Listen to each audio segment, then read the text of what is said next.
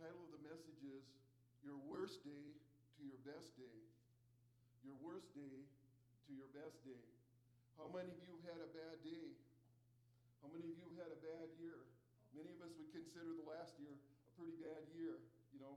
Uh, how many of you have ever felt trapped and there's no way out?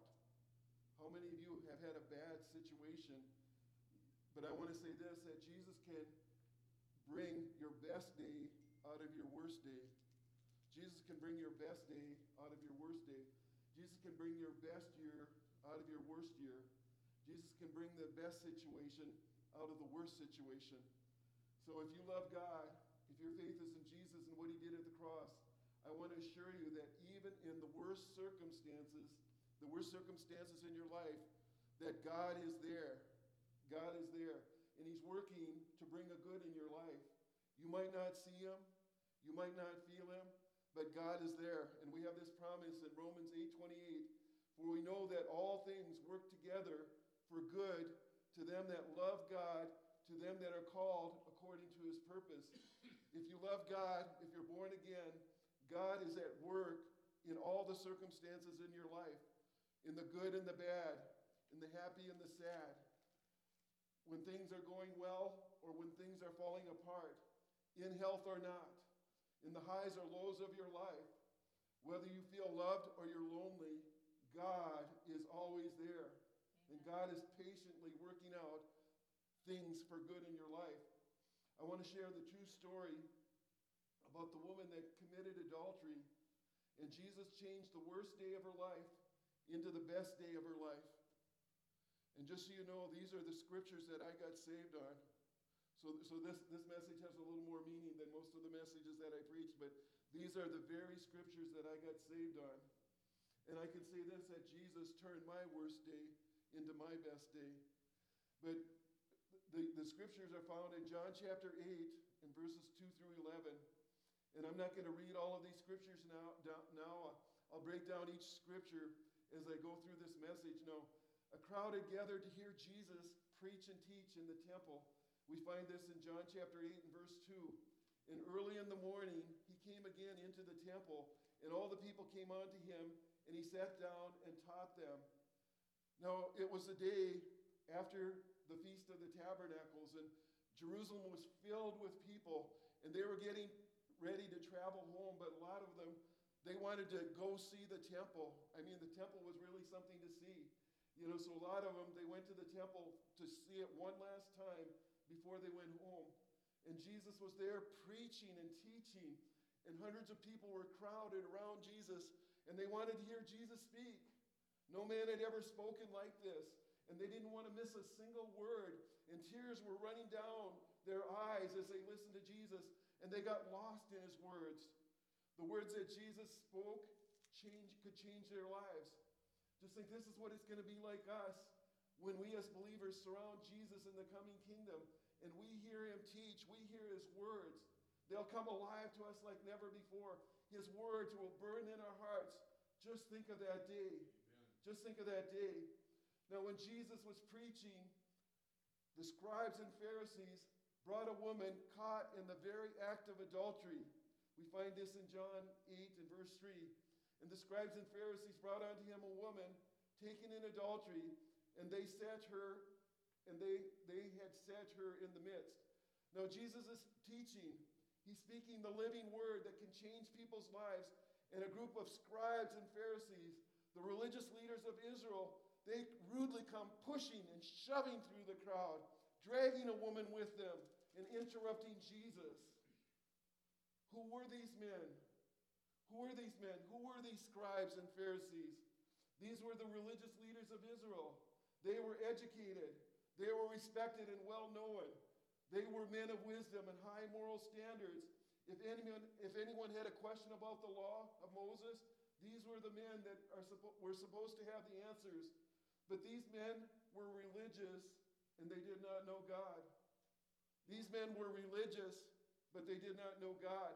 They did not accept Jesus as their Messiah or their Savior. But most of all, they hated Jesus with a passion. They hated Jesus with a passion. Why? Large crowds were following Jesus. because of the miracles that Jesus was doing and the lives that he changed. And large crowds were listening to his preaching and teaching. Many accepted Jesus as their Savior, as their Messiah. And the religious leaders of Israel, the scribes and Pharisees, they were afraid they were losing power, their power and influence over the people. So they do anything to stop his preaching and teaching. As they did here, they tried to stop him. And if they could, they would shut him up permanently, which they tried to do at the cross. So these religious leaders, just think of that. They didn't care about this woman. They did not care about the woman. They didn't care about the hundreds in the crowd that were listening to Jesus. They were on a mission to destroy Jesus. The religious leaders set a trap for Jesus. And we find this in John chapter 8, verses 4 through 6. And they said unto him, Master, this woman was taken in adultery in the very act. And Moses in the law commands us that such should be stoned. But what do you say? This they said, tempting him, that they may have that they might have to accuse him. So the religious leaders brought a woman to Jesus that committed adultery. This was true. She committed adultery. And adultery was a very serious sin against God. It was punishable by death. By death. Now, since adultery was a capital punishment, she could be put to death. Also, two witnesses were required. They needed two witnesses. And it had to be eyewitness testimony. It, it couldn't be something like they saw them entering the bedroom and they saw them coming out. You, you know, it had to be more detailed and precise than that hearsay testimony was not allowed. They had to be caught in the exact act. Hmm. How did they do that? How did they do that? How did they catch this woman in the exact act? But there's something else that's missing. What else is missing? Where's the man? Where's the man? Adultery requires two people, a man and a woman. By the law of Moses, both, both parties were guilty and could be stoned. Where was the man? How could the man escape and not the woman? How? How could the man escape and not the woman? I think this was a setup. Yes. I think this was a setup. The religious leaders wanted to accuse Jesus and they wanted to find fault with Jesus. So maybe they talked this man into seducing this woman so they could catch her in the act of adultery. Maybe they even paid him. Maybe it was even one of them. But they let the man go. Now they have the woman caught in the act of adultery, and they could set their trap for Jesus. Now they thought they were putting Jesus in an impossible situation. Whatever Jesus did, he was going to be wrong. By the law of Moses, he had to stone her.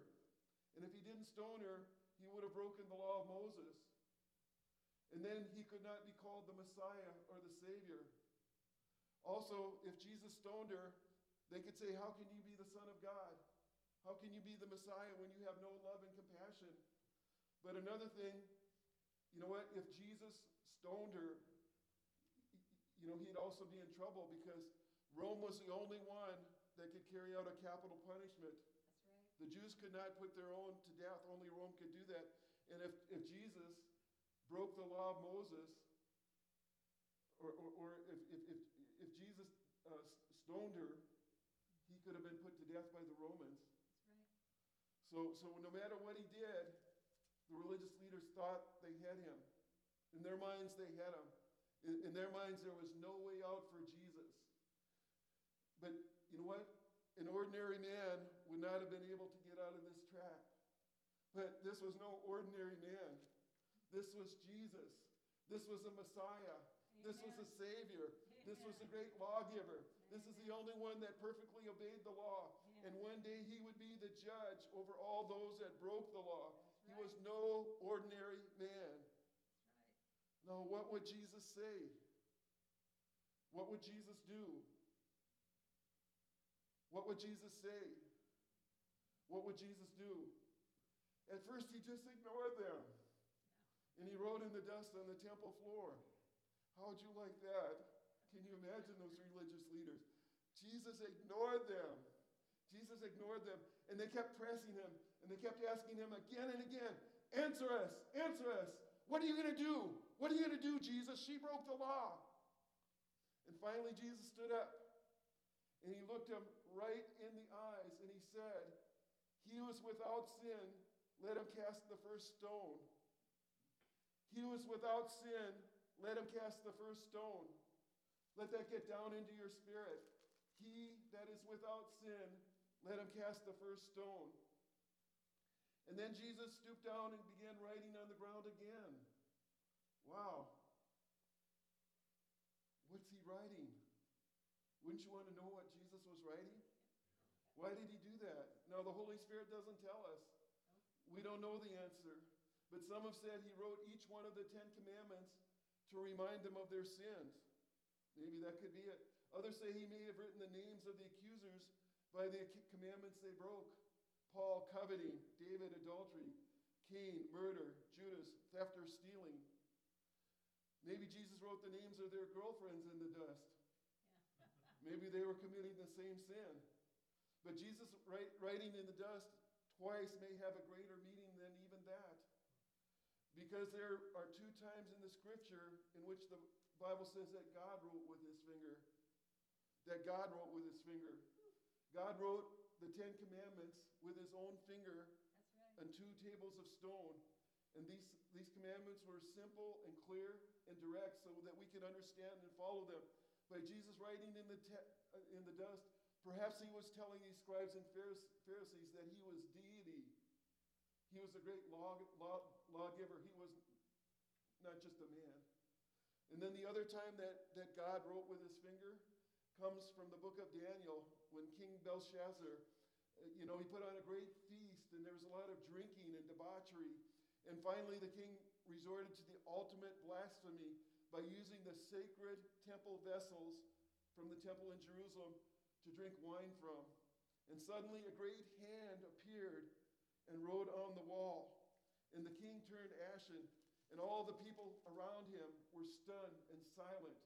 And the words were written in Persian, mene, mene tekel upharsin.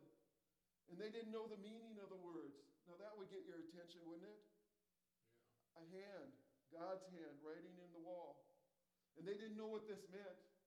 So, of course, they have to call a man of God. They had to call Daniel the prophet to interpret the meaning. And the meaning is you are weighed in the balance and found wanting. You are weighed in the balance and found. If Jesus wrote those words, he was basically saying, you know, if you don't repent, judgment is coming. And they didn't repent, and judgment came. Now, when Jesus spoke, let him who is without sin and cast the first stone. And whatever Jesus wrote, you know what happened? The Holy Spirit started to move. The Holy Spirit started to move. The Holy Spirit started to move. Right. The Holy Spirit started to move, and great conviction came on the scribes and the Pharisees, and great conviction came on all the people, and they all walked away. They all walked away. We find this in John chapter 8 and verse 9. And they which heard it, being convicted by their own conscience, went out one by one, beginning at the eldest, even unto the last. And Jesus was left alone, and the woman standing in the midst. So when Jesus spoke these words, when Jesus wrote these words, they all been, began to walk away from the oldest to the last. Now, I don't know why the oldest walked away first, but most of them weren't saved, so probably they had more sins to confess. You know, probably their hearts were harder.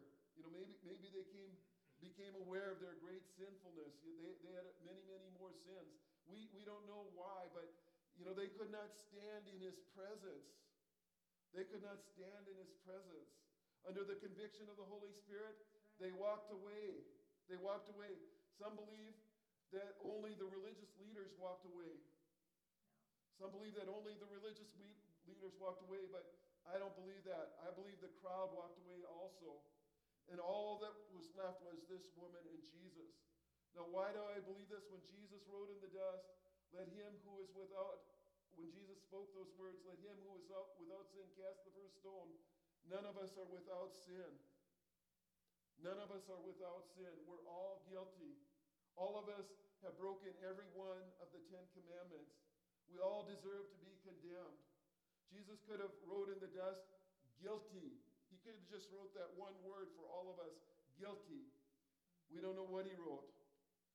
But actually, when the Holy Spirit convicts us of our sin, we should not run from Jesus, we should run to Jesus. When the Holy Spirit convicts us in our sin, we should not run from Jesus, we should run to Jesus. The scribes and the Pharisees, they did not care about the woman. They were just using her to get at Jesus. But actually, God used them to do a good thing. Just like God used them to do a good thing. What? They brought this woman to Jesus. You know, the only person that can help her. Yep, that's right. They thought they were doing a bad thing, but they were actually used in God's plan to save this woman. They brought this woman to Jesus, the only one that could help her. So that should be an encouragement to us. Sometimes God can even use bad people That's and right. terrible situations to bring us to Jesus, the only one that can help us. Amen? Amen. Now, the religious leaders and the scribes and Pharisees and all who walked away would get no help. All those that walked away would get no help. But the woman got help. The woman got help, but all that walked away would get no help. So if you walk away from this message and sermon, if you walk away from Jesus, you'll get no help. Now, compared to the scribes and Pharisees, this woman almost looked like a saint. Compared to the scribes and Pharisees, this woman almost looked innocent. Their sin was greater. Why? Because it was couched in religion. They were using God's word and they were twisting the law of Moses to try to accuse Jesus. So their sin was actually much worse and much greater than the sin of this woman. Now, the woman caught in the sin of adultery was closer to salvation. She was closer to this kingdom of God than they were, the religious leaders of Israel. She didn't deny her sin, and they didn't admit that they had any, and they walked away. She did not deny her sin, and they did not admit that they had any sin, and they walked away. And I want to ask you, who was this woman? Who was this woman? Was she single, engaged, or married? We don't know. Uh, did she have a previous relationship with any of the accusers? We don't know. Was she young or old? The Bible doesn't tell us, but we know this. The scribes and Pharisees did not care about this woman. The religious leader, leaders of Israel did not care about this woman.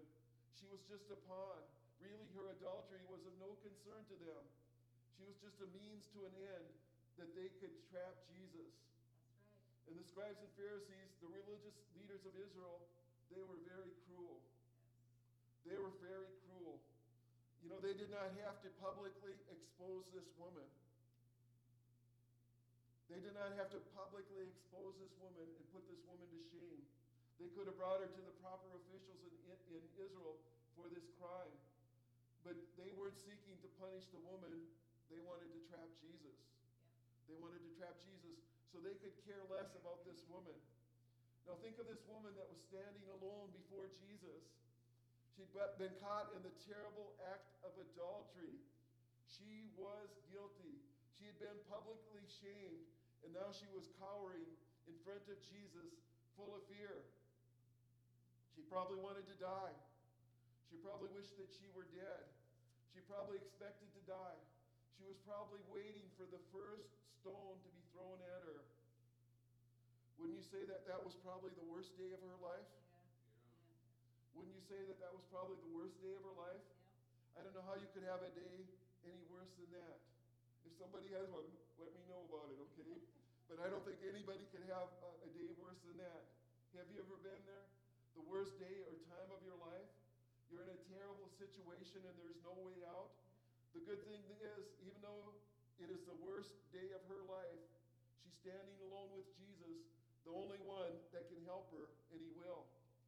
And it seems that in all of our lives, at some point, we'll have a serious problem and we'll be alone with Jesus. Yes. How many of you have ever been alone with Jesus? Yes. It seems that in all of our lives, at some point, we'll have a serious problem and we'll be alone with Jesus. You have a, a choice at that point.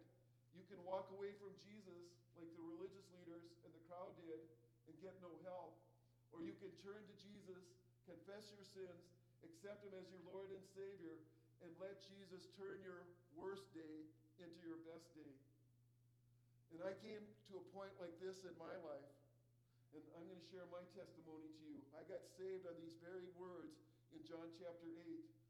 So let him who is without sin cast the first stone. Those are the words that I got saved on. Let him who is without sin cast the first stone. So let me share my testimony with you. I was not a Christian. I didn't grow up in a Christian family. My father was an alcoholic, and my, my parents argued about where we should go to church. My father was a Lutheran, and my mother was a Methodist. And I don't know how they decided this, but as children, they decided to let us go to the Lutheran church. But they wouldn't let us be confirmed. I mean, we went to Sunday school. We didn't go to church. They wouldn't let us go to church. We, they wouldn't let us be confirmed. And, and, uh, and neither of them attended church. And sometimes my father would drop us off at Sunday school, and then he'd go drink. And many of my father's friends, you know, they went to church. Yeah, they went to church every Sunday. But right after church, they were out on the front steps cussing and smoking. And during the week, they drank just like my father. And I could not see the love of power in God in demonstration there. And when I was about 16 years old, I told my parents I would not go to church anymore. And I said, You don't go to church, and I'm not going to church anymore. And I did not set foot in a church again except for weddings and funerals until I was 28 years old. And I was driven to college by the thought that I didn't want to be anything like my father. Now, I love my father, but I didn't want to be, that was a driving force for me. You know, and, and uh, I felt that if I worked hard and got my PhD, then I would succeed. And I finished all my coursework, all my classes for my PhD. I had one year of research left, and my wife left me for another man. My w- wife left me for another man. That was my worst day. I quit school the next day and moved home where my, with my mom, and there was a Bible up on the bookshelf, a Bible that I got for going to Sunday school 100 Sundays. It was actually my Bible. It was actually my Bible. But however, at the time I was kind of mad at God. I felt that I worked hard. I felt like I tried not to hurt anybody. I felt I was basically a good person. So why are all these bad things happening to me? However, I could not get that Bible out of my mind. And about a month later, I took the Bible down and started reading it as a hypocrite. I looked up every scripture on adultery because I felt that the Bible would support me.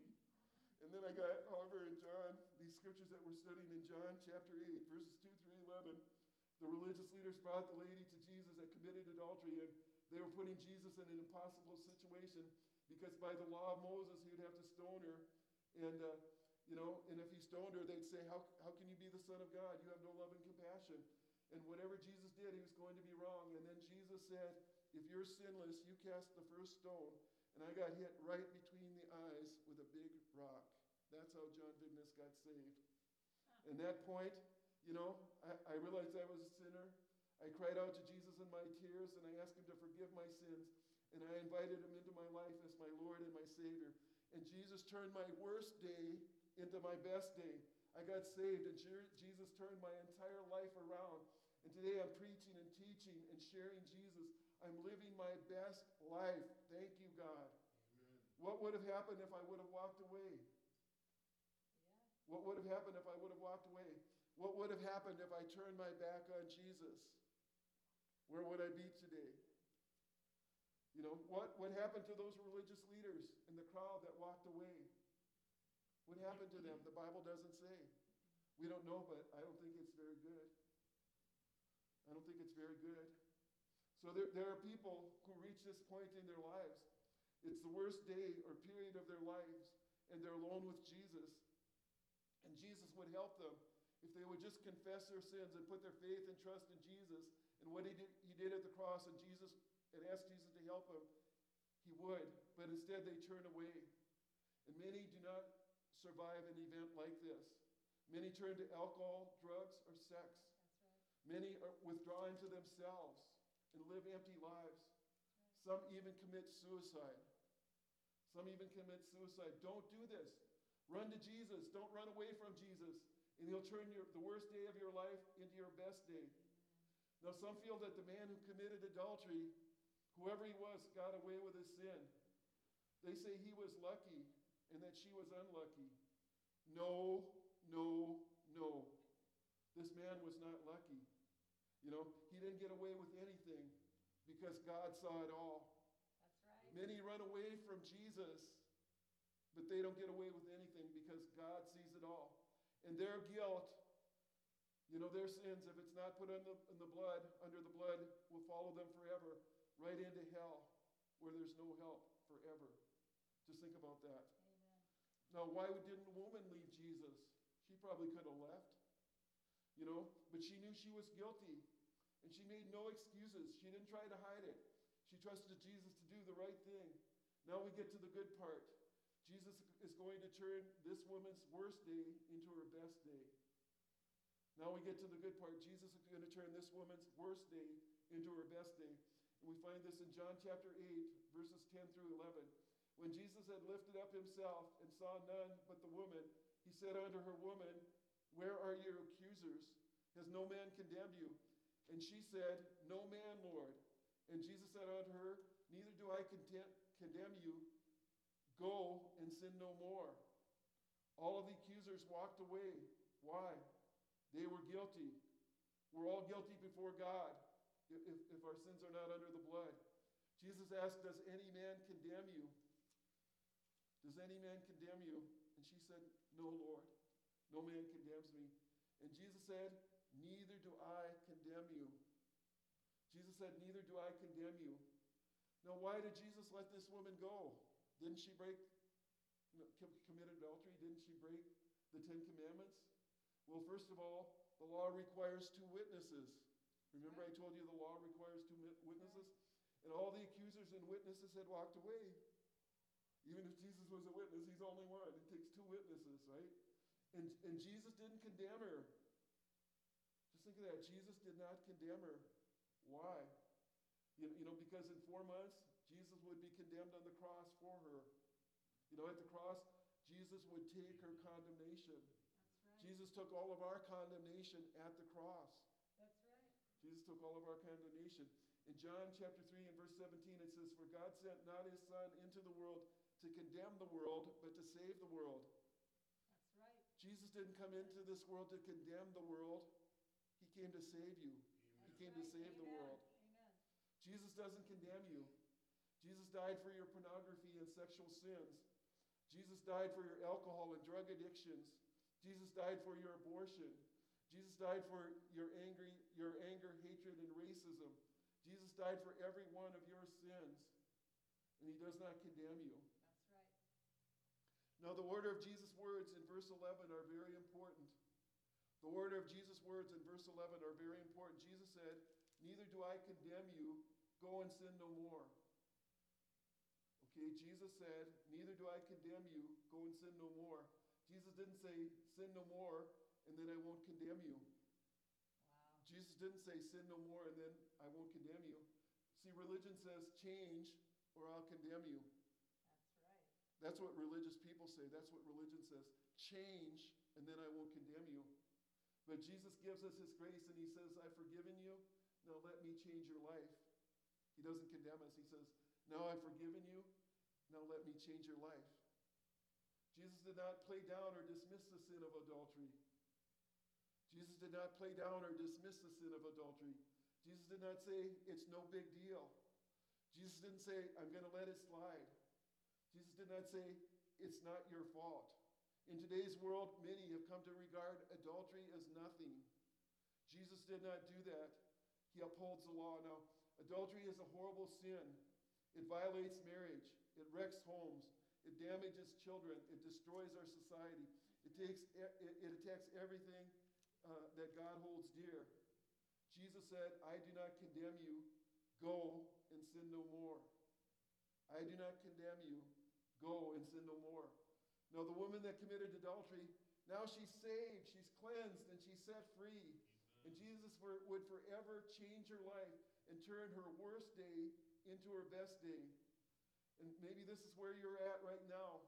It's the worst day of your life, it's the worst year of your life, it's the worst circumstance of your life. But don't run from Jesus, run to Jesus. He won't condemn you. He wants to turn your worst day into your best day. Amen. Amen. Amen. And, and now I just I just want to speak to those that might hear me via the internet or social network, and maybe you're in a situation like that. Many are because of the crisis that we've gone through with Corona. Maybe this is your worst day, your worst year, the worst time in your life. Maybe you're facing a lot of different things. And, and I'm believing right now, right now, we're bringing you to Jesus. This message is bringing you to Jesus. It's bringing you to Jesus. No, what will you do? What will you do? Will you accept Jesus? Will you ask Him to forgive your sins? Will you invite Him into your life? Or will you just ignore this message and walk away? Going to change the destiny, destiny of your life. And I'm praying that you run to Jesus right now. This is your moment. You're alone with Jesus. And if you'd like to accept Jesus Christ as your Lord and Savior, please pray this prayer with me. Father, I come to you in the precious name of Jesus. And Jesus, I ask you to forgive my sins, and I invite you into my life as my Lord and Savior. And I don't put my trust in anything that I do, Jesus, but I put my, put my trust in you, Jesus, and what you did at the cross. And I ask you for that gift of eternal life. I receive it, and I thank you for it. Jesus, please be the Lord of my life and deliver me from all sin. And Jesus, please turn this worst time of my life into my best time. In Jesus' name, amen.